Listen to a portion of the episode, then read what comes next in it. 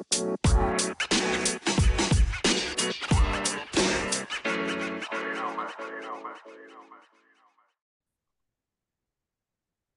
right, Matt, back with another week. Um, finally coming down the real home stretch of the NBA season, so probably start with that stuff. But uh, a lot of football news starting to heat up. We got you know the combine going on right now, or is just finishing up. A couple big free agency signings. A lot of rumors starting to get floated out there. Um, and then we can get to, uh, I mean, obviously Hawaii basketball as we head into the tournament, and then spring training is is still going. Yes. Um, and the World Baseball Classic starts this week, and we got that coming up too. So relatively busy, uh, post, you know, Super Bowl, but we got a lot to get to. So let's just get right into it.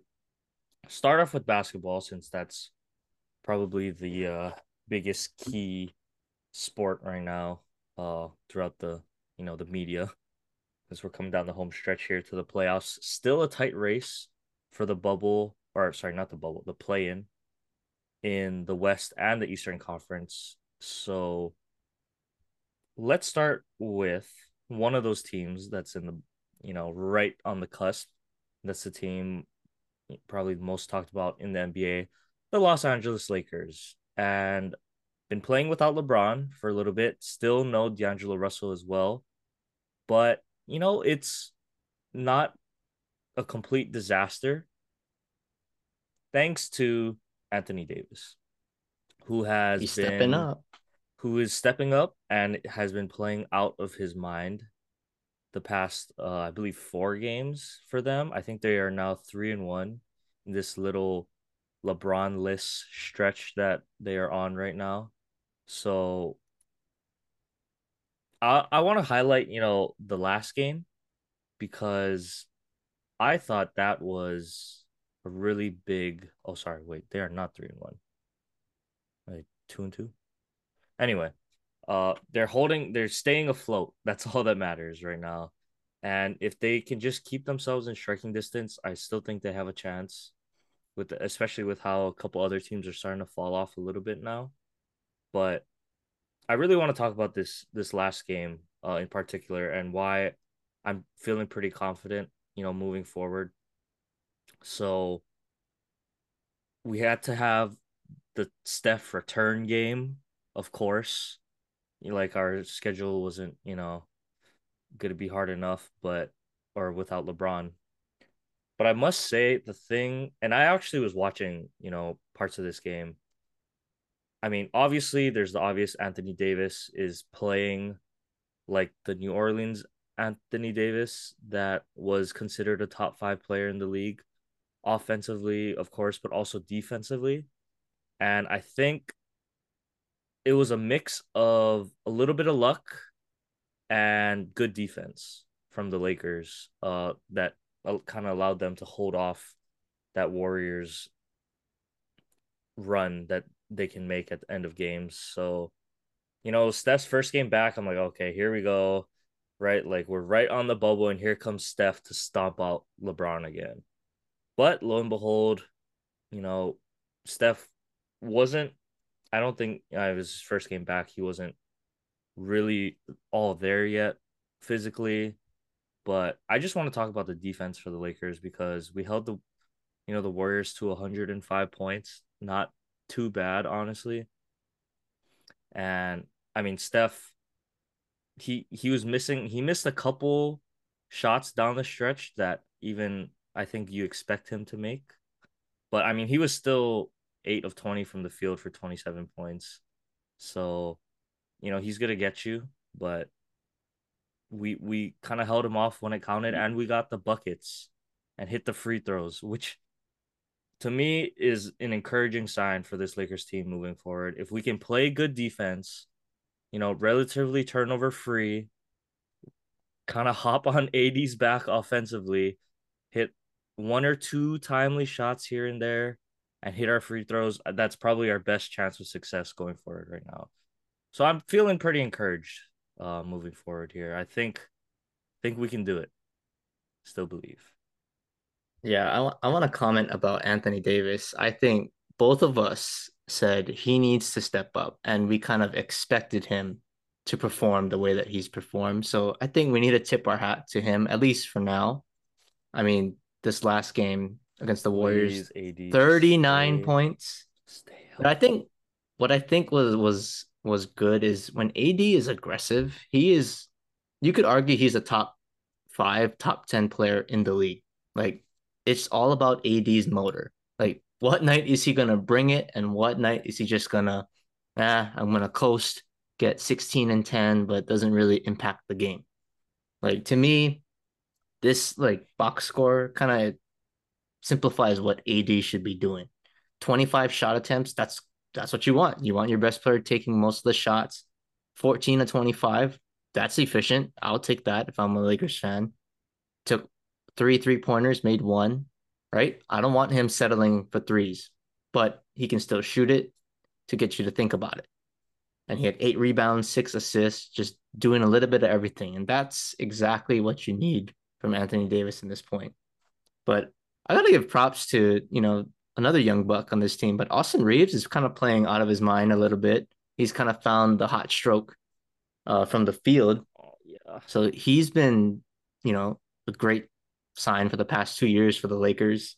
And the fellow Oregon Duck, Troy Brown Jr., kind of fell off the radar in Washington. I think that's where he was before the Lakers. But, you know, a three and D player, a wing guy, I think he's kind of starting to find his shot. So if those guys can just keep it going, maybe not, you know, shoot out of their minds like how they're doing now, but if they can knock down open shots and give AD some help, that's going to be huge for the Lakers. And I think once D'Lo comes back, I don't know when, hopefully soon, but I think that that that might give the Lakers enough to to push into the play-in, and maybe when LeBron comes back, they might have a shot at the sixth seed with the way that these other teams are. Look at the Clippers kind of fading a little bit. Dallas is kind of fading a little bit. So I don't know, but the real question is LeBron right? They said it was initially two weeks. Now it's reevaluated in three weeks.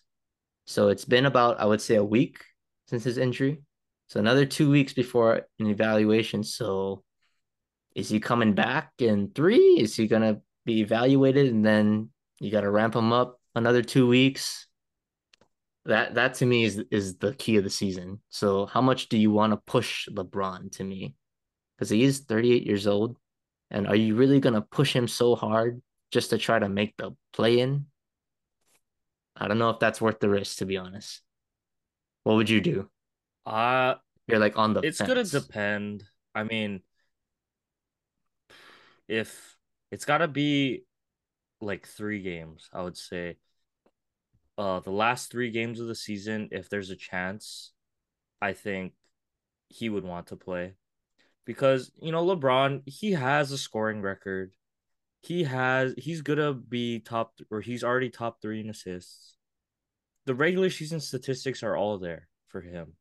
And we know LeBron listens to the critics, he listens to fans, analysts about what they have to say about him and his legacy, right? And the one knock that everyone, I mean, anyone that understands the MJ LeBron debate is the playoff success and the finals, right? So that's really all LeBron has left going for him, unless he really, really cares about his health so much and playing with Bronny and maybe Bryce that he's like, uh, I'm not gonna push it. I just want to play with my sons. Whichever way he's gonna lean, I think that's gonna be the deciding factor in that. But I think if he's close, LeBron's a compet. I I believe in the competitiveness of LeBron. He loves the game always is going to do what he can to win. I believe in that. So I think if he's close and they're one or two games out with three three games or so left to go, I think he plays. And I think I think even if he he doesn't and you know the ideal situation is we are in the play in without him. That's the ideal. But I think if we're close, he'll play. I I, I really do think that. Um okay. Well, let's transition over to our other bubble team and that's our Our Blazers. our Blazers. And um, I'm still feeling fairly confident. I know they have a tough stretch coming up. It's gonna be Dame or bust, but Matt, I think your feelings are a little bit more on the pessimistic side in this one. So, how are you feeling about this? I'm not so confident in the Blazers. So if you remember with Logan's episode, we were mentioning teams that we thought were not going to make the playoffs in that bubble, you know, 4 to 13 range and I said the Blazers. I was the only one that said the Blazers would not make at least the play-in. And it's just because it's literally Dame or bust. I look at the last game, I think he had what 40 points and they barely won. Tonight he drops a triple double and they win by 10 or 6 against the Pistons, who have 15 wins this year. So it takes Dame to get a 30 point triple double to beat the Detroit Pistons by six. That's scary to me. And really, it's him and Jerami Grant and nobody else because Ant is out. I don't know how long he's going to be out. He re-aggravated an injury. So who who am I going to look for offensively that can create their own shot? There there really isn't anybody outside of Dame. And come playoffs and come late game or late season games when teams are fighting for playoff positioning, when you have only one guy that can beat you, you're just going to get the ball out of his hands. And honestly, Dame might have 10, 15 assist games because that's exactly what teams are going to do. They're going to just get it out of his hands, make other guys beat them. And that's not a formula for winning to me. You got to have multiple guys that can get you a bucket. This is the NBA to me. You got to have talent talented scorers on your team, two to three at least that can get their own shot. And right now, Jerami Grant is, yeah, he's a 50 50 one, but it's, it's Dame. It's strictly Dame. Maybe if Ant was back, my feelings would be a little more positive, but it's hard to to just say Dame can will this team into the play-in because I I'm struggling to see what the shot making of this team. Yeah, it. I I think it's going to be a little bit of an uphill battle, but let me float this idea out there to you. So you know, we did have those our three teams we thought were going to get in. Two teams we didn't talk about though Uh, were the Clippers and the Mavs.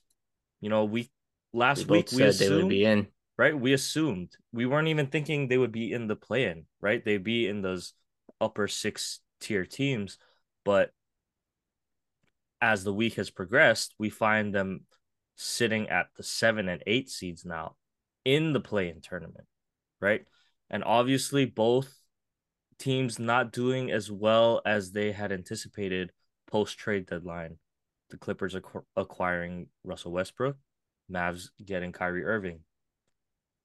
Are I don't know, Matt. They're kind of sliding at the wrong time right now. Both of these teams give uh granted, you know, they were both played some pretty tough teams, right? I mean, the Mavs just took that close loss to the Suns, who have KD. Like I said, I think they're gonna run through the Western Conference now. And the Kings beat um I believe yeah, the Kings, Warriors beat the Clippers, but I don't know. It I think it might start to be a little bit of panic mode because the Grizzlies needed or Grizzly obviously down Ja Morant, and I think they were also down someone else. Dillon um, Brooks is Dillon out. Brooks, right? And they needed all star potential possible to come back uh and steal one from the Grizzlies.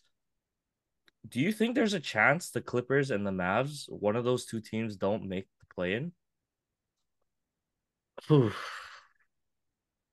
I feel like honestly, the so this might be a little confusing, but I feel like the Mavs could possibly slip to me. I think the Clippers are a little deeper. So I'm gonna say the Clippers at least get into the play-in, but the Mavs, it's really all about Kyrie and Luka, and then everybody else just stand on the side and make a corner three if you get the ball. but with that being said, I think the Mavs still have that potential to to beat anyone because Luka and Kyrie we saw it a couple games ago. They can drop 40 on you each on any given night. So it's kind of a hit or miss with them. Like if you get them on a bad night and Luka's turning the ball over, Kyrie's not hitting shots, they look they they might be one of the worst teams in the league because it's just them two. You got no real rim protector. Christian Wood is kind of falling out of favor to me in that rotation. So I don't know. I think the Mavs are just really hit or miss. So I gotta say, if there was one team, it would probably be them.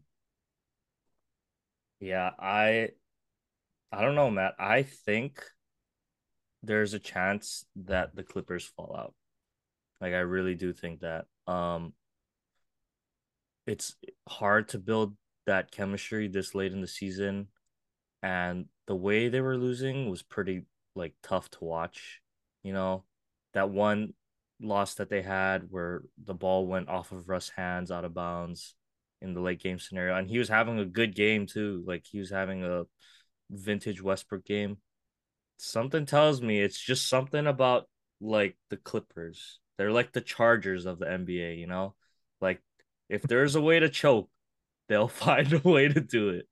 And something's just I have a bad feeling. Uh I really think actually Dallas, the Clippers, and the Jazz are all in jeopardy of falling out of the play-in, which would be, a, I think, a disaster for ratings if the Clippers and the Mavs are in. Mm-hmm. I think mm-hmm. Adam Silver would be furious, but I think there's definitely a chance that it's Portland, the Lakers, and I think it might be the Thunder, which is I think the worst case scenario. Over... Yeah. Wow. So I think that's the worst case scenario, but I think it's possible. I we're gonna have to see. It might be interesting but I wouldn't be surprised if if that ends up happening. Um, okay, well, since we're sticking, let's stick in the Western Conference, and the big storyline with the Grizzlies has been Ja Morant's recent behavior and just kind of the past year. It seems like turned into this villain role. Not quite sure where it started or where it came from, but a lot of allegations now dating back to last summer. Most recently, flashing a gun on his Instagram live. Um, I'll just say this, uh, my my take on this whole thing, right? Ja is, I think he's still young. He's he is a young player, right? But this has to be the tipping point or the the point where the Grizzlies his teammates, his family, his friends put their foot down. No more like, ah, he's just a kid. No more, uh, you know, ah, he's just trying to act tough for for you know whatever it is. No. I think if you're truly you truly care about him, this is the time you put your foot down, tell him to cut this stuff off. Uh cuz the fact of the matter, he's a millionaire, right? Playing sports. That's like every kid's dream. And for you to throw it all away to whether he is or isn't gangster like it like from the hood, who like who cares? There are hood players in the NBA, guys that aren't from the hood, but you don't see all of them going around like flashing gun right like right you're professionals now it's time to it's time for someone for them to like take Ja in sit him down have a serious conversation because this cat stuff cannot be happening, and especially to one of the marquee stars, like let alone a role player, right? Role player was doing this, I'd be I'd be mad, because you you made it, you made it. You're making money that can set up your family for the rest of your life. You're gonna go around doing dumb stuff like that, but it's Ja Morant who's probably has a potential to be one of the marquee guys in the NBA for a long time with his game. So I just think this has to be the point, and I hope I hope it changes, and I hope that we stop seeing that kind of behavior from Ja. I think the thing with this, at least with this last allegation about the Instagram live and flashing the gun, I mean, it was there. We saw it, but like, first off, and I got, I think it was Skip Bayless that said this today. Like, what are you doing on a regular season day at a club at 5 a.m. like what like what are That's you like doing? Some Dennis Rodman stuff. Like ex- exactly. Exactly. and the, the thing I would say the difference between Ja and Dennis Rodman is Dennis Rodman, everybody knew that he was a great role player, right? Everything was about Michael Jordan. That's his team. The, that's the image of the team. But the difference is Ja, he's the face of the Grizzlies. Nobody else. It's it's Ja's team. He's the man. So by him doing that, it just makes things much more magnified to me. And how like that just it that really bothered me to me, I think, is the going to the club on a regular Wednesday night because you played the Nuggets.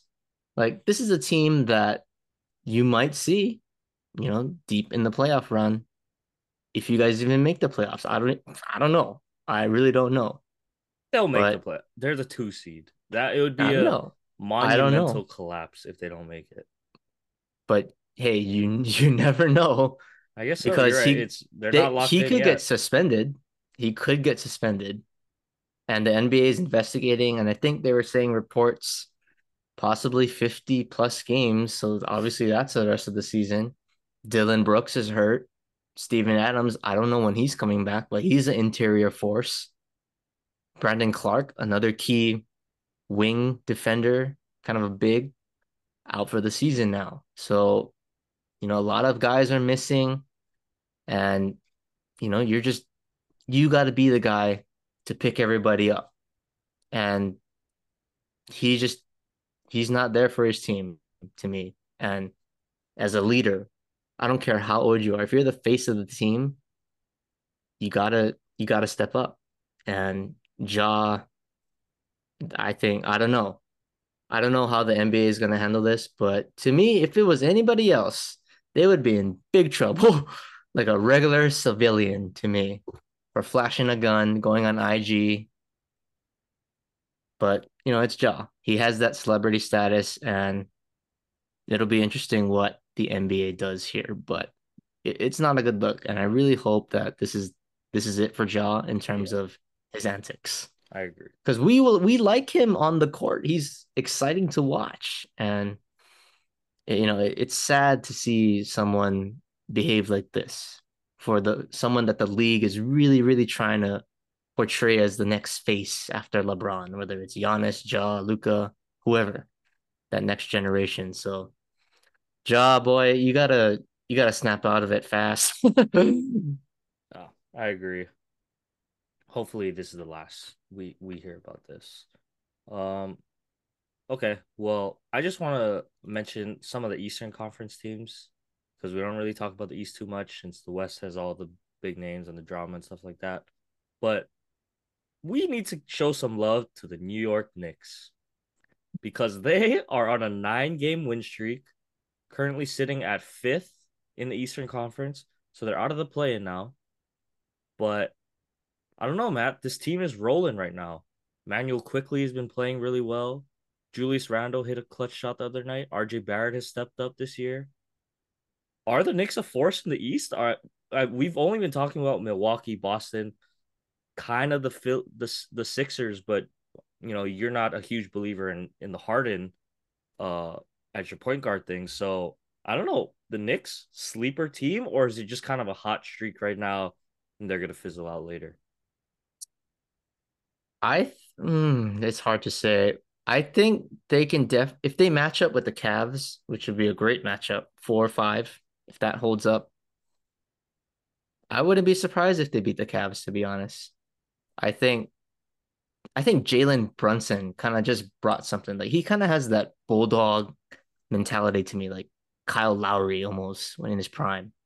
Might be even a better scorer to me than Kyle Lowry, but Oh, I like that. I think so. I, the way that he plays to me, like a small dude, but he just he attacks the basket, puts his head down, and he he he'll get to the line. So I think his mentality in New York just kind of brings an energy to the team, and you see it around. And let's not forget, Derrick Rose is on the team, And guys will play for him. And when he he's a locker room guy to me, he's one of the best dudes probably in the NBA, a model in terms of how to be a good teammate. So you got two point guards like that plus Julius Randle, the All Star, RJ Barrett, who's kind of your young, upcoming superstar player. But I think they got nice role players too. They got Josh Hart. Obviously, Josh Hart's been playing really Josh well. Hart, that was a huge. I was so mad the Blazers traded him away. Me too. Like the dude is he's a winning player, a three and D guy, exactly what playoff contending teams need. And you know, And the Knicks got him. effort the Mhm. loose balls, every, all the little things like that too.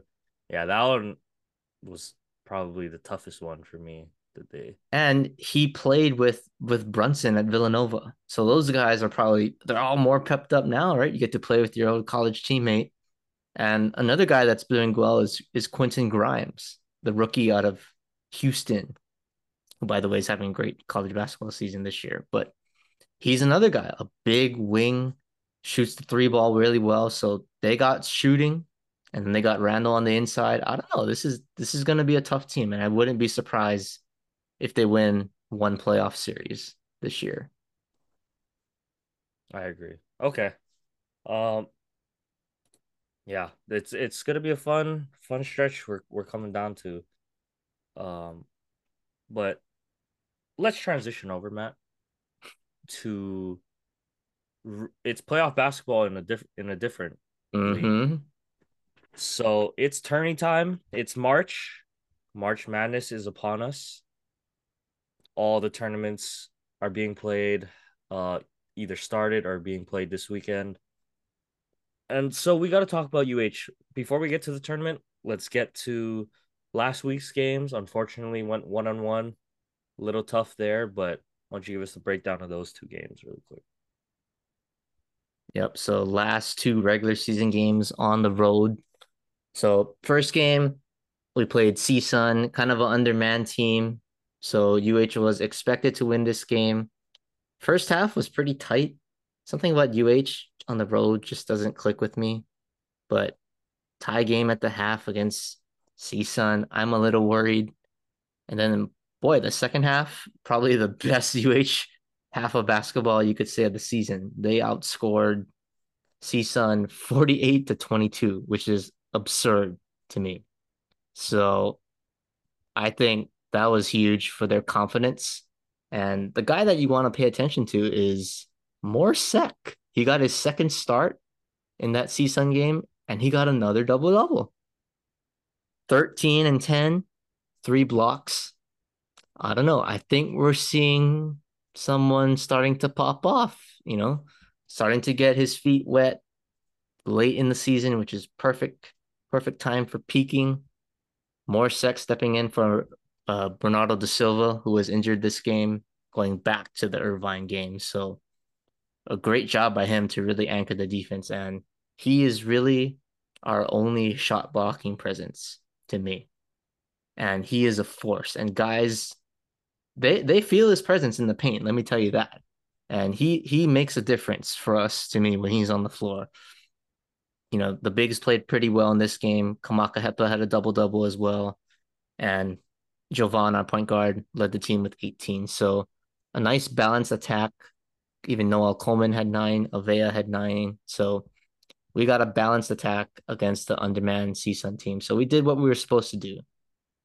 But that set up the big showdown to me, the last game of the season against UC Santa Barbara.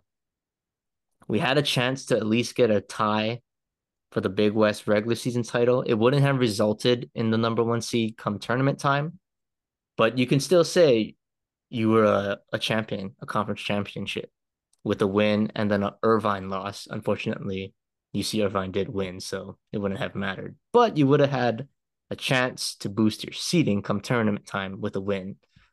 But UH might have played one of the saddest games I've ever seen this year Not for them. Not what you want going into the tournament. And I know, you know, UC Santa Barbara has the player of the year, AJ Mitchell, who hit a game winning shot against UH in Hawaii. But really, the kind of disappointing thing for me in this game was the effort. I feel like watching the game to the point where I turned it off eventually because it was so painful. But UC Irvine was getting all the loose balls, it just looked like they were more engaged to me. The loose balls killed UH, the second chance points. And it didn't help that UC Irvine was shooting 60% from the field. Santa Barbara. In the first half. I mean, that's right. Santa Barbara was shooting over 60% from the field in the first half. So that's, I don't even know how you win a game. I think if Santa Barbara is shooting 63% for a game, they might win the national championship. like that's, that's just absurd. But, you know, trying to take some bright spots out of this game. Noel Coleman finally had a decent game offensively 15 points, six of 10 from the field. A guy who's been pretty disappointing to me this year so far. Um, but it's great to see him at least get some kind of confidence with his shot back going into the Big West tournament. But really, outside of him, nobody really made a dent in the scorebook. JoVon was two for nine, Hepa three for 10. You know, Mor Seck had seven points, but was really just not a factor in this game. Justice Jackson had a couple nice threes, but yeah, not too many um bright spots in this game. At least Bernardo da Silva came back from injury, didn't start, but got 15 minutes in. So hopefully uh, that'll get him some reps in before uh, the Big West tournament. But with this loss, it tough. UH could have been, I think, if they won at least, they would have been the three seed, the three seed, and that would have matched them up against UC Davis. But now they lost and they dropped to the five, the five seed in the Big West tournament. And of course, we play the team that beat us twice this year and knocked us out last year, Cal State Fullerton. so, a very tough first round matchup. I'm honestly pretty nervous. I'm worried. I'm, per- I'm, I'm nervous. Worried. I'm really nervous. Just played all year, like so inconsistent. I, I still feel like we don't have an identity on offense. I still don't know. Like it could be any guy's night, which is, you know, it can be a good thing to have, but man, when it's like it's the nights where no one can figure it out. And come tourney time, all it takes is one rough night. Right? And so that's that's the one thing I'm I'm a little concerned of and allowing 81 points when you only have 61 uh that's just can't happen. I I thought our defense for this whole year has been pretty pretty good though. I will say uh I all I had always seen effort uh from our guys for most of the year. So I'm not too concerned, you know, turning time, it's all out there on the line. I don't think effort's going to be an issue. I just hope you know, we can establish con- some kind of consistent offensive game plan. Whether it's using Mor Seck and the bigs a little bit more, whether it's, you know, finding open shots for JoVon, Noel, Kamaka, even Samuta attacking. Just if if everyone could just play their game, uh, I think that's probably our best best option. I am nervous though, Matt. I I I don't know what it's gonna have to take for us to win the whole thing. But to me, it's it's still a bunch of guys that all could be the guy on any given night. And I don't know. To me, I, I kind of see that as a little bit of a disadvantage, especially when it comes crunch time. Who gets the ball? Everyone's gonna think they have they can be the guy. And in all fairness, anyone could any one of these guys could could hit a big shot at any moment. But to me, it's gonna have to be a JoVon uh driven show. I think late in the game, you trust him with the ball, whether it's to make the right pass or to hit a big shot. I think it we just have to kind of default pick one guy. And uh I think he's shown the most consistently throughout this year. He's had some rough games, but offensively, I think it's gonna have to come down to him because I don't know who I. I mean, Kamaka missed the the the free throws to tie the game, right? Noel has been just kind of not quite himself all year. Still capable of hitting a big shot, but I think it's gonna have to be Mr. McClanahan leading us through the tournament. That's what I want to see. I, think so too. But if I'm if I'm Eran Ganot, you know, with Bernardo coming back from injury, so you, you technically have a full roster outside of Juan Munoz, but that was a you know you felt that in the regular season from the start. But if I'm Eran Ganot, I know he had this lineup throughout the whole year with Bernardo at the five starting games, but I'm starting Mor Seck. I, I'm starting Mor Seck against Fullerton. Change something up.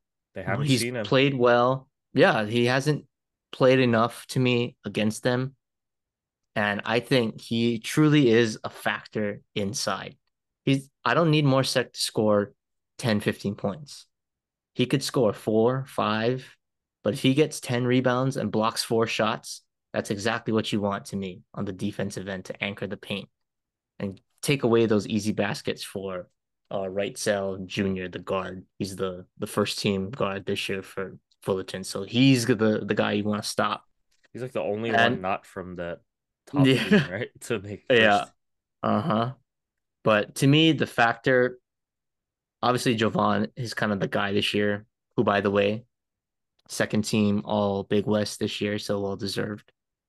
But the guy to me, and I think we've been saying this from the start, is Noel Coleman. He's still the best scorer on the team. He's got to show up. If he plays like how Noel Coleman can play, we're going to win this game. But the question is, will we get him? Because we haven't seen him for the past, you know, handful of games outside of the last game. So Coleman, I think Ganot needs to get him the ball early, run a couple plays for him, you know, get him an open three on the move with the screen, you know, put him in the pick and roll early, let him get get his confidence. Um, because I'm riding through him, and if you get him locked in early, I think Jovan mentally he's fine, but you get Coleman to come along for the ride early and play with confidence. That's how you're gonna take down Fullerton, and you got Seck anchoring the paint. So that's your formula, Ganot. And if there's a tall guy guarding JoVon and he keeps making pull up shots, put a taller guy on him. I think you should Please. do that earlier. Please.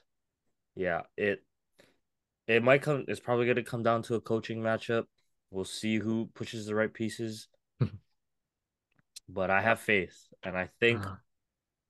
if we just get hot on this on a what three or four game three game run. Three games. You gotta win three games. Three games. We can do it. We'll be going dancing again. Yeah, I, I, I think we can do it. So Okay. It's a t- um, tough path because it's going to be Fullerton. And if you win, most likely it's Santa Barbara. Yep. And then Irvine, most likely. So that's a tough three game stretch. Yep. And, but I think we can do it. I, I truly think it's possible if every three games of solid basketball, mm-hmm. anything can happen. It's March, baby. It's madness yep. time. so let's get, let's start the madness early. Okay. Um, got a little bit more baseball and football to talk about, but we're going to take a quick break here and then uh, we'll be back.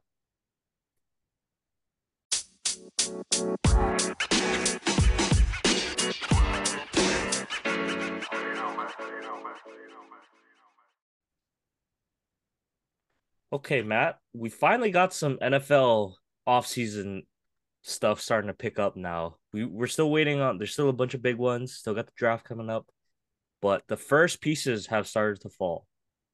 And talk about the two biggest ones. I well, consensus around the league, not to you, but two quarterbacks got signed today, right?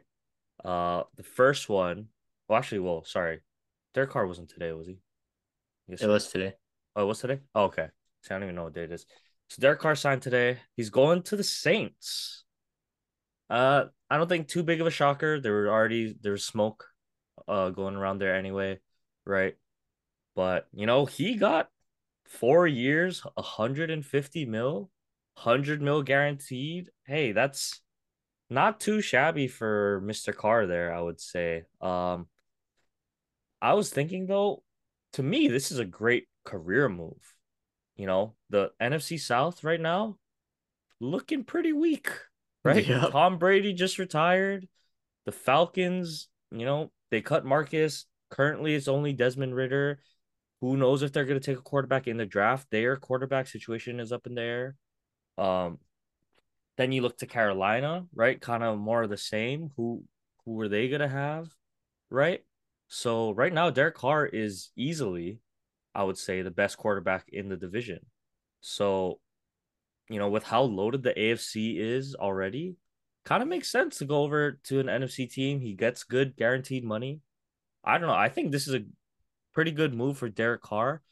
We'll see how it turns out to be a fit with the whole team, right? But they still got some weapons on there. You know, Chris Olave turned out to be a nice uh receiver, can easily be a wide receiver one on that team, and still got Alvin Kamara, Taysom Hill in that playmaking role. Um, I mean, I I don't know how great the Saints will be in general, but I definitely will put them as the favorites to win the South after this move. Yeah, I'm gonna have to agree with you on that one. Almost by default, I feel like. But yeah, I think if you look at the team on paper, he's still got, like you said, Olave, Kamara. And let's just keep in mind that Michael Thomas is still on the team. Oh yeah. I know he's been injured, but when he's healthy, way, way back in 2019, he was the best receiver in football. That's what people were saying. And I know he's not the same player, but he's still a force to me when he's on the field. And now with the emergence of Chris Olave, makes things a lot easier for me if I'm the Saints offense. So he's got weapons, and I think the Saints defensively still solid. They got Dennis Allen as their head coach, was the former DC under Sean Payton. So obviously a defensive minded coach. A lot of these guys are still there. You got Cam Jordan, Cam Jordan. I get confused yeah. with Cam Jordan and Cam Heyward. You got yeah. Cam Jordan, you got Marshon Lattimore, you got Honey Badger in, in the secondary playing safety. So you got enough pieces there. And I think easily, I'm gonna have to agree with you. They're the way too early NFC South favorites on paper. That's not saying much though. Not saying much. They're the new NFC least yeah. in a way. They're but, the NFC sour yeah. right now. Yeah, is... that's a good one. Good play on words. Yeah, yeah, it's. I mean, I'm sure we're gonna see some moves. Carolina, I think that team has a lot of potential. Their defense, I really like their defense. Still got some guys on offense with with how they run. Maybe they get a guy. Well, I got to throw this other team out too. So the Falcons, obviously they cut Marcus. I think he'll he'll sign somewhere. Someone's gonna oh, want him someone as a backup. Yeah. But I was hearing some rumors that I don't know. It sounds like the Ravens are gonna franchise Lamar if nothing gets happened, or if they can't work out a deal. But what if Lamar went to to uh, Atlanta? That that's what because that saga is still probably the top story in the NFL. I would say. The Lamar. Yeah. And that would be a power move to me if he goes to Atlanta. Probably not going to happen. Actually, I take that back. I don't even know what the Ravens are doing. It shouldn't even have gotten to this point. I still don't know what's going on with that. Uh, we can get into that a little bit, but the other quarterback signing wanted to get to also in the NFC, Geno Smith. Kind of the feel good story of last year. One of them at least. For that. So he's going back to Seattle. Three years, 105 mil. $52 million that first year he's getting paid. That's... So they're they're front loading his contract. And this is the ultimate patience pays off story, right? Sat behind Russ all those years, got to know that offense really well, and came out delivered this past year. And I I like that Seattle is paying him early. Um, I agree. I think it's the right thing to do. And you don't really see this from NFL teams, right? Doing what kind of is the quote unquote right thing or how to, you know, treat your players right all the time. But hey, I got to tip my cap to Seattle. They're paying him early. Um, he gets 52 mil his first year. Hey, not too shabby, right? Uh, I think Geno deserved an extension. I was surprised it was three years for 105 mil. I I thought that was still kind of a lot. I was thinking maybe 30 a year, but it came out to 105. Hey, props to you, Geno. I congrats. You know, uh, he's a good guy, good locker room guy, good leader. He was accurate this past year. Uh, and I guess we'll see if if he can keep it up uh moving forward. I don't see why he can't. You know, it, uh, to me, it doesn't seem like anything too out of the ordinary happened, other than just kind of was more of a quarterback than when he was in New York, right? Uh, he's just more developed now, and yeah, happy for Geno. I this gives me hope for Marcus. Honestly, like if I'm being completely honest, uh, Marcus is only 30 years old, right? And he still has a lot of, I think, has a lot of playing play left in him. This past year with the Falcons, uh, before he got cut, probably the healthiest I've seen him on a football field in the past four, three or four seasons since maybe his second year in the league. I haven't seen him running like that and having fun. Obviously, his accuracy was a little bit of an issue this year, but that gives me a little bit of hope that hey, Marcus, go to a team, just sit there for a little bit, be patient, because as we saw last year, it was like one of the most quarterbacks played in a season in the NFL, right? Everyone was just getting hurt left and right. So I think he'll probably play no matter what team he goes to. He'll probably play a game or two. And yeah, I that this Geno signing gives me hope. So congrats, Geno. Um, I want to say one thing about the the Geno contract though. I I think you touched on this already, but the fact that they they front loaded the contract from a Seattle business perspective, I think that's really smart. Just because Geno, right? He had really one good year last year. So is he going to be able to to replicate it or play something close to that level? Because obviously, if he doesn't, right, it's you're stuck with him. What are you gonna do? But to me, that makes the bullet easier to bite because you get that money out of the way. Like no one's gonna criticize you. Oh, like why'd you give him, you know, so much money the first year? Well, he came off a Pro Bowl season. How do you not justify that? So if he does stink it up for some reason, I think it makes it easier for Seattle to move off from him mm-hmm. quicker and find oh, a trade partner. You can I, release I him. Think of that. I think from a business standpoint, that's a smart move by Seattle. And if it works out, then hey, you, you got him for a bargain basically for the next two seasons. So very, very smart move by Seattle to me from that standpoint. Yeah, that's a good point. I didn't even think of that. I thought they were just being nice. But you know what? That part makes more sense. Because why would an NFL organization be nice? That exactly your your idea makes more sense. Um okay, franchise tags. Couple got thrown out. Big one, one of them being Josh Jacobs for the Raiders, right? Um I am surprised Josh Jacobs cuz like he can can he choose whether or not to accept the franchise tag? Is that how the franchise you have to, right? Is it that's how it works, right? Like it's like a one year thing that leaves it's it a one year for... fully guaranteed deal. Okay. Because if I was a if I was Josh Jacobs, I would have considered holding out if they offered me a franchise tag. You lost Derek Carr, you don't know what you're doing. Uh you still got Davante Adams, obviously, but Josh Jacobs was a leading rusher last year in all that mess. I don't know. I would consider holding out, uh, kind of want wanting, uh, that big four or five year deal for running that the running back, right? The second big deal or your second deal, more than likely, as we've seen, is the last big deal you're gonna get, unless you're, you know, Superman, right? On the that unfortunate truth is, yeah, once you start to hit thirty, you know, all the wear and tear starts to kick in. So if I was a running back, especially a caliber of Josh Jacobs, I don't know if I would I would fight that franchise tag a little bit, but I mean, he's still getting 10 mil guaranteed. So uh I like this move if I'm the Raiders, because I think you have to bring back Josh Jacobs 100%. He's probably going to be the uh the workhorse for your your team this year on offense. So um yeah, I, I kind of like that move. But let's get to the move I know you really want to talk about, Matt.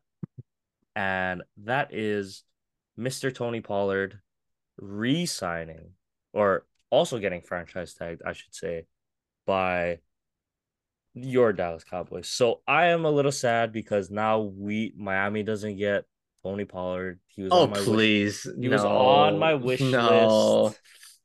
You can have our other running back. No, it's okay. That, that you mean the fullback? It, sure. Fullback yeah. one, best fullback in the league. No, we we already have Ingles already the best fullback in the league. Anyway, how excited are you that Tony Pollard will be returning? And are you hoping a deal gets done sooner than later? I'm guessing that's a yes. I'll answer your first part. So I'm not say excited. I'm more I expected him to be back because how in the world could you let him go? It's more relief. It exactly. It's like who else is on your team outside of CD that can make big plays? That's it. so you almost have you have no choice. You have to bring him back. And logically, this is the best franchise tag to use because it is the cheapest deal out of all the position players. Right? There's a lot of talk with Dalton Schultz. Would they tag him again? But that doesn't make sense to me. It's a higher cap hit. I think it's up to 14 mil for tight ends, which is kind of a lot for one year. But Dallas has two tight ends already on the roster in Jake Ferguson and Peyton Hendershot, who both have shown flashes last year. So I'm not worried in that position. So running back is huge, and especially with the season Pollard had, you, you need him. You you really do need him to be RB one next year. Now the the real question is that long term deal. I would hope Dallas learns their lesson to not go crazy and sign your running back to a ridiculous long term contract deal. Does that mean I don't want Pollard re signed? No. But I think you have to be smart here. You got to see what Tony Pollard wants. I think with the franchise tag, it just buys you more time till July. Really. You hold Tony Pollard under, you know, under your arms basically until July 15th, which is the deadline to get your franchise tag players to sign a long term deal. So from then, I'm looking for okay, I'm testing the waters if I'm Jerry Jones. What does Tony Pollard want? If he wants like a three year deal, maybe I, I think about signing him back. But if he wants, you know, like five years, well, a what Zeke player is gonna want a three year deal over a five year deal? Well, you could, but you got to think about it. If it's a three year deal, do you get more money annually, or five year you spread out the money? Like, I don't know, but running backs don't last long. That that's that's it's proven. I know it's Tony Pollard. I know I love him, but we got to be smart here. Anything more than three years, I'm not signing him. I'm not. With that being said, I'm gonna expect that they don't get a long term deal because it's Jerry Jones. Something always seems to not work. so if, if if he doesn't sign a long term deal within the next couple months, up until July, there's no way I'm resigning him after this year because you can't tag him again. The cap's gonna get higher. You're gonna have to pay him more. So if he doesn't sign by July 15th, this is the the farewell tour for Tony Pollard last year. So with that being said, I'm running him 30 times a game, just giving him the rock. I don't care. Give him the ball 30 times, make him cash it 10 times, make him beat Derrick Henry. I don't care because it's to be the last season anyway if you don't sign him to a long-term contract. But I'm relieved, at least I'm always looking for just next year. I should say the current year because we always have Super Bowl aspirations in Dallas. So I don't care about two years from now. I need to get Tony Pollard this year I got him. And that's a good start to me for the offseason. Okay. Was there any other Dallas news you wanted to get to? Yeah, it, there is. So they actually placed a second round tender on their right tackle, Terence Steele, who kind of blossomed into a very nice piece for them. Um, but the key here is he's tenured. So he's a restricted free agent. You know, guys can you know, negotiate with him. Maybe he'll go somewhere else. But if he does leave, we get a second round pick. So I think that's very smart by Dallas because I do think teams will try to get him. He's proven to be a quality right tackle. And I really hope Dallas gets him back because he is young. And with him being back, maybe that's your chance to let Tyron Smith go and save some money and ask Tyler Smith to step up and be the left tackle. But I think that was another smart move by Jerry. Doesn't make many smart moves, but I'm gonna say at least to slowly start things off, we're okay. But Jerry, let me just tell you, when free agency starts, you better be doing something big because we can't just be sitting back and watching all these other teams sign everyone and we do re-signing Dak Prescott to a 10 year 10 year 10 million dollar deal. I'll, I'll do that. Definitely worth it. Because that's how much he's worth to me. Oh and let me say talking about free agency thank you for bringing this up and we can talk about this later but if i'm jerry jones the first player i'm signing is cooper rush he's a free agent we need him back he is the best quarterback on the roster so we need to get him back Jerry, heard, please listen to me. Wasn't we there a rumor like Marcus was kind of floating out there to Dallas as a backup if Cooper Rush walks? Uh, I heard that, but I, I really, I truly don't see that happening, to be honest. No offense, but I don't want Marcus on my team. I want Cooper Rush. I want Cooper Rush. He knows the system, right? Marcus is a much different quarterback than Cooper. He'd be Rush. a good, like a Taysom Hill you know, added element in the red zone, I think. But yeah. But I'm not I'm not gonna sign a guy just to be a red zone package quarterback. That's a waste to me. And with with Dak, Dak is injury prone already. You have to assume that. So Marcus, no offense, but he's a running quarterback. He kind of has some, you know, injury history a little bit. So I'm a little worried on that. Cooper Rush, man of steel, man. Dude, dude takes big hits. He stands in the pocket delivers strikes down the middle of the field, like Tom Brady, almost like just locked in in the pocket. That's the kind of guy we need backing up Dak and eventually right. taking over the starting position in Dallas. All so, right. Jerry, go get Cooper Rush. I will be very sad I if he's not you, on my team. You'd be devastated if Cooper Rush is in a different. I might call. I might call in sick from the pod. I'm gonna have to grieve a little bit. Oh man, okay, that's gonna hurt well, more than the loss to the Niners. Um. Anyway, well, just to wrap up this NFL talk, since we brought it up a little bit earlier, you think Lamar resigns with the with the Ravens? Because I think he does. I I think he they have to pay him. I don't see what other option is left. I I don't know. I truly can't see them letting him go. I think I I don't know. The Ravens they're so dumb.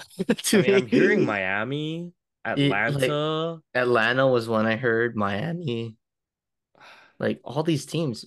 But truthfully, I I think Lamar might have to play on the franchise tag because how did the Ravens let it get to this point? And there's no way if Lamar isn't giving in now, he's not going to give in. He said he wants Deshaun Watson money and I think he's gonna try to hold out as long as he can. So I would I would pay I would have paid Lamar more than Deshaun Watson. yeah, me too. I mean, he doesn't have baggage like Deshaun, so won an MVP. Deshaun hasn't won an MVP. So, but I I think Lamar is gonna play with the Ravens, but under the franchise tag. Okay. Probably not gonna make him happy either. So yeah, if he gets a little ticky tack injury, he might be done for the season. yeah, I think so too. Okay. Well, we'll have to see. Still got a long off season to go. Before we transition off of uh football, I just want to talk about the combine a little bit because I think we both talked about this this weekend, right? The NFL mm-hmm. combine.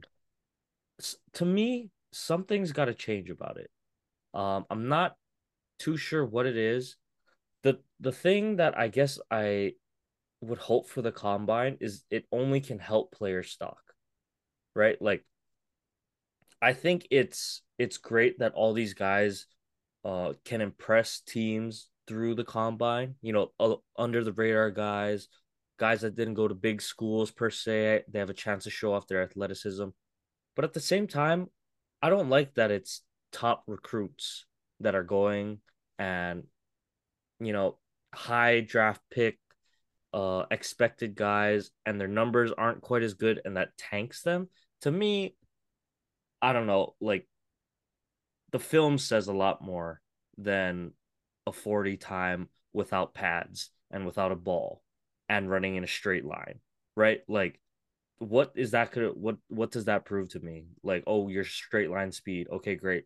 Out of all the straight line speed guys that have come through the combine, like take John Ross, right? What how's his career going now? So it's just like things like that. I think it's great if it helps players get higher money, but I hate that it it hurts them because to me, like I don't know, it's it's the environment, right? It's like the Zach Wilson Pro Day. It's gonna fool some people into doing some foolish Hmm. things. All right, so I just wanted to end end with that note for me. That that's a good point, and I'm glad you brought that up because I'm on the side like you where I don't get hyped about a guy running 4-2 or a guy running 4-3 or he benches this much. Big deal. like, Yeah, like- like like he can run 4-2, but it- what if he has like you know 10 catches in the whole season Yeah, in can he run routes? Big deal. Can Like, he can he block? Can he right? Like, why Like, do look at- offensive linemen need to be Mhm. running a forty yard dash? and talking don't about offensive linemen, did you see that someone got hurt? Yeah, In the one of them- combine? he like got And, hurt uh, in the forty, right? Yeah, like he was it an Achilles injury or ACL? looked- like I a pretty was- serious injury. pretty serious. Yeah. yeah, see, so like why you have guys doing that kind of drill, especially for offensive linemen? Maybe okay, bench pressing, some kind of strength drill, but a, a 40, I don't think linemen are gonna be running, you know, handoffs up the middle. like I don't think that's there's a reason to test that. So I'm on the side of you for that. And I also want to point out that you brought the Zach Wilson thing.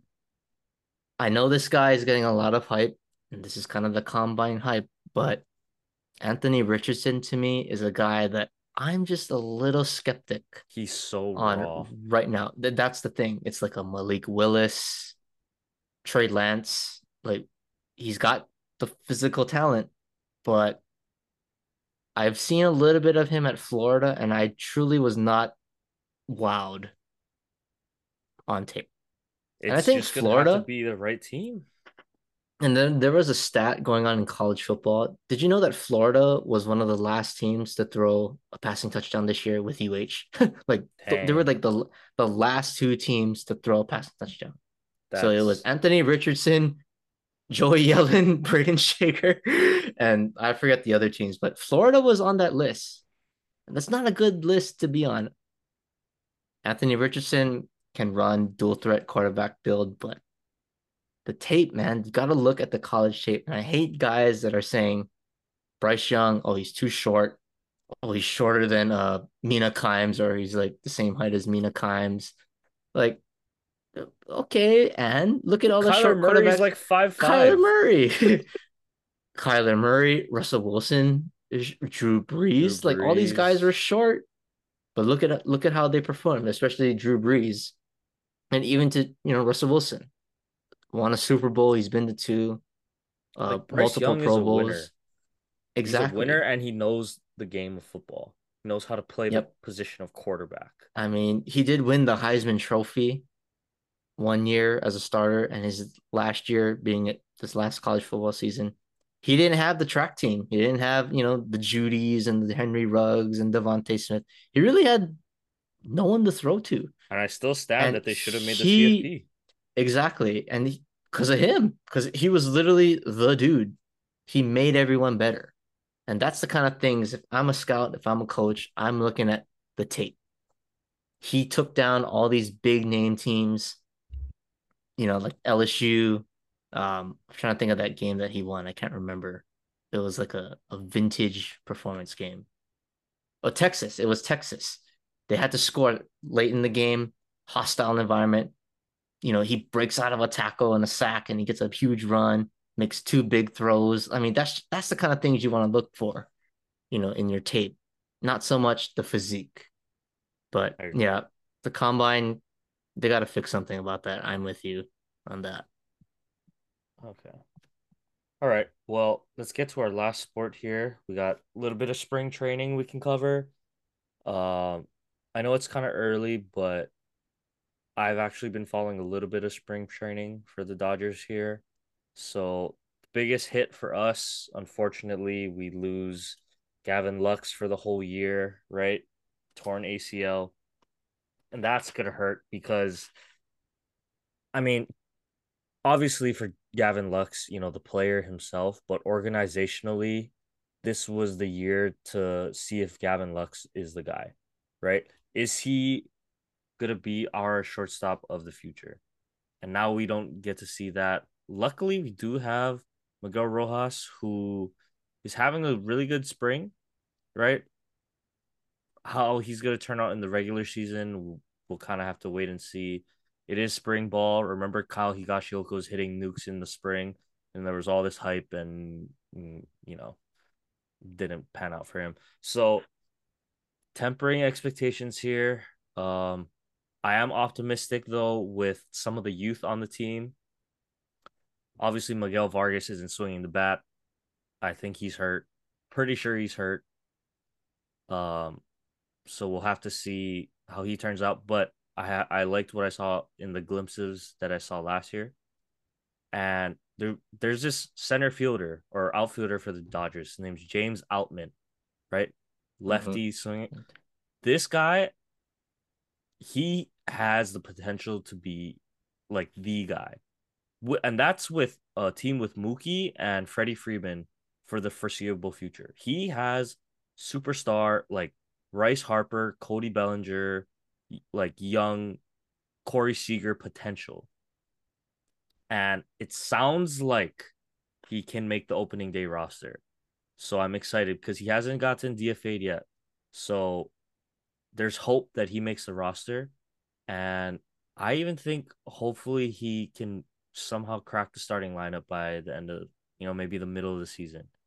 Because if this kid pans out the way I think he can, the Dodgers got another one. Like they got another one of these stud young lefty hitters, like MVP caliber. Um, I just like what I see out of him and his swing. It's it's just so so natural. So, um, yeah, those those are my comments. Uh, hopefully everyone can stay healthy. Unfortunately, Jordan Yamamoto will, will not be starting the season uh, on the Dodgers uh, staff, so that's kind of a bummer. But hopefully, you know, maybe he has a good season, gets called up here and there, and can maybe make the playoff roster. Uh, if we make the playoffs. so I would think you guys would make the. I would think we make least. the playoffs.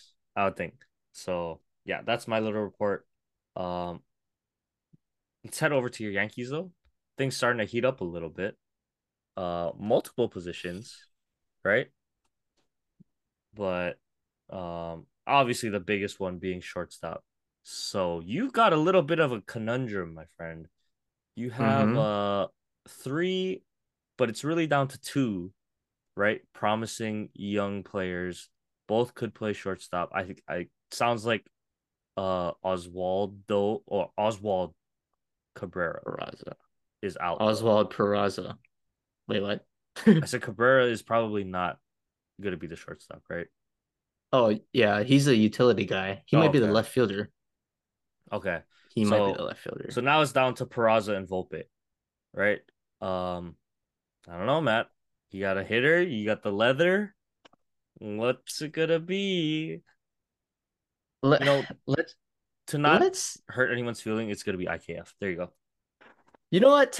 I'm glad you brought up. I'm glad you brought up IKF because you know, it kind of fits perfectly because unfortunately for your team, you lost your starting shortstop this year. And I feel that because you need a shortstop. Shortstop is no, really we important. Have, we have really important. We have Rojas. Yeah, he literally but started a shortstop last year. Yeah, but literally. you know, he you need you need depth, I think. You, you need a you need you need, you need some help there. And with the Yankees having you could say three guys more Cabrera, Oswaldo Cabrera, probably going to be a utility guy. He can play all over the field, but he was a natural shortstop.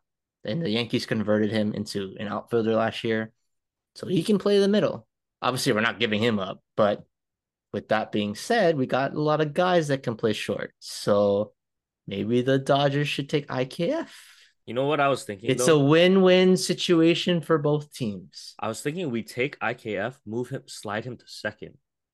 I think that might save his career, like defensively, because he doesn't have to make the long throw anymore. But no- Isaiah no shift. was a third baseman. He won a Gold Glove at third. Okay, we'll put him at third too then. I don't where, think where are you gonna play? short. Ma- Where are you gonna play? Uh, who's third now? Is it Muncy? Oh, Muncy. I don't know. We'll figure it out. He can DH.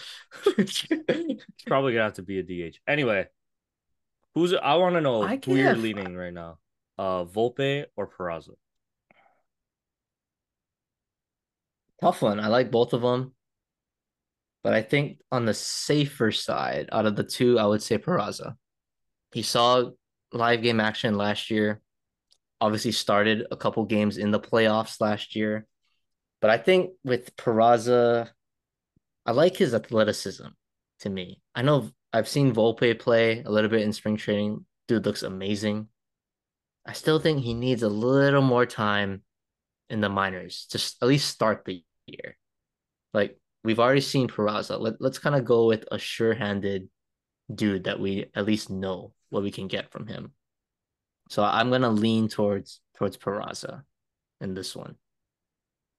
But I will not be surprised if Volpe is up by July or August. That will not surprise me because IKF might not be on the roster in a month or two. I don't know. but yeah, I'm gonna lean towards Peraza to getting that starting opening day job at short. All right. Yeah, we'll have to see what Mr. Boone decides to do. I guess, huh? he said IKF might play outfield if he's on the team, which is absurd to me. He'll be a about catcher? he'll yeah he'll be a utility guy somewhere in the infield to me. Like he's a plug and play guy. Um, probably not shortstop though. After last season, anyway. Uh, last bit of news we can get to World Baseball Classic. You know we haven't seen the games come around in a f- few years now, I believe. Um, hmm so it's going to be interesting, and I'm excited. I think the U.S. has a really good roster on paper. Now we'll see how that actually gets translated uh, to game scenarios. But I, I kind of like our team. You know, we got we got pitchers, we got hitters. Now it's just going out there and doing it. Um, but let's talk about some of the biggest threats that they have. Obviously, Dominican Republic, Japan, Puerto Rico. Uh, it, it's kind of nice though because of how I think diverse baseball is now, right? We got players everywhere. Um, I think the games this year are going to be really good, and I hope the U.S. comes out on top. But I don't know. Shohei's hitting nukes right now for Japan. He's hitting nukes off one knee. So Yeah. I I like the US roster, but the the scary thing is I don't think it's the best roster on paper. I truly think the Dominican Republic is the best team on paper. That that lineup is unreal. And I know the US has Mike Trout and Mookie Betts, but I'm looking at this DR roster. Oh my goodness. Juan Soto, Julio Rodriguez, you got Teoscar Hernandez in the outfield. The infield is just absolutely loaded. Machado, Machado, Wander Franco, Devers, Jeremy Pena. Oh my goodness. Oh, and let's not forget, he might be the worst player in the infield at his age, but Robinson Cano is still on the team. My guy. But oh my god, I haven't heard he- that name. he might be he might be the worst player in the infield at his age this year. That, that's how stacked they are. And the pitching, obviously, Alcantara as the ace, Cristian Javier, and they got Bryan Abreu, Diego Castillo, Montero, a lot of Astro guys. I, unusually, Cueto, Gregory Soto is tough. I mean, th- this team, Doval from the Giants, that dude is nasty. there was 102 with a sinking action. But ha, that that to me, the DR is the team to beat, and they're gonna have to. US is gonna have to go through them in that second round, that second pool. Um, if they want to get to the the championship rounds in the semifinals and finals. So I think Japan, we can I would feel pretty confident that they'll make the at least the semifinals with Shohei and Yu Darvish as your one and two in the rotation. But yeah, you I think the US their outfield depth is pretty nice to me. I'm looking at Mookie Betts. You got Mike Trout, obviously. So those two guys are going to be in there. But Kyle Tucker is a guy I think should be in the lineup. Probably He can hit a lefty. Gold Glover. So I don't know. You wrote. I think I roll with those three in the outfield. Obviously, Arenado's at third, Goldschmidt at first. Uh, I think Trey Realmuto would be the catcher. Trey Turner will be. I wouldn't know. I wouldn't know if he'll be at short. I could see them using him at second. Maybe Tim Anderson plays short. Trey Turner will be in the lineup, that's for sure. hmm But they got they got a lot of pieces. I think Alonso could be a DH. Obviously, Kyle Schwarber. So they got guys to me. But yeah, the, the only thing that I would say gives me the slight advantage to the DR is the pitching. I don't think the US has that that like a dominant start. They got know nice pieces. Kershaw can't Nice play. pieces. And Cortes. Nestor Cortes was supposed to play too, but that's the thing. The the DR pitching staff is just a little better to me. But I'm excited. I still think this team, obviously, they can beat anyone in this roster in the World Baseball Classic. So it'll be fun. It's gonna be. I'm really excited because this is like caliber baseball. It's like the All Star game. You wish, it's like what you wish the All Star games were like. You know. Yeah. Mm-hmm. Exactly. So it'll be it'll be fun. All right, Matt. Well, that ended up being a little longer than we thought, but why don't you go ahead wrap us up here with our uh, sports fact of the day? All right. So we are recording on March 6th. So we'll take it back to 2019. Someone by the name of LeBron James scored 32,293 points on this day when he was on the Lakers to help him pass Michael Jordan on fourth on the all-time scoring list. And obviously we flash forward, fast forward to today, he is the all-time leading scorer. So LeBron passing the GOAT, you could say, a GOAT passing a GOAT. I don't know. That'll be up for debate for forever. But LeBron James passes Michael Jordan on the scoring record today. All right, got a lot of LeBron docket. Okay, Matt. Well, that was a fun pod. Um, yeah, it'll be a fun week of sports. We'll have to see. A big weekend coming up. Yep. So, And go Bows this Go week. Bows. Go Bows. all right. Sounds good. Well, thank you everyone for listening. Uh, we'll be back next week, and uh, yeah, have a good weekend.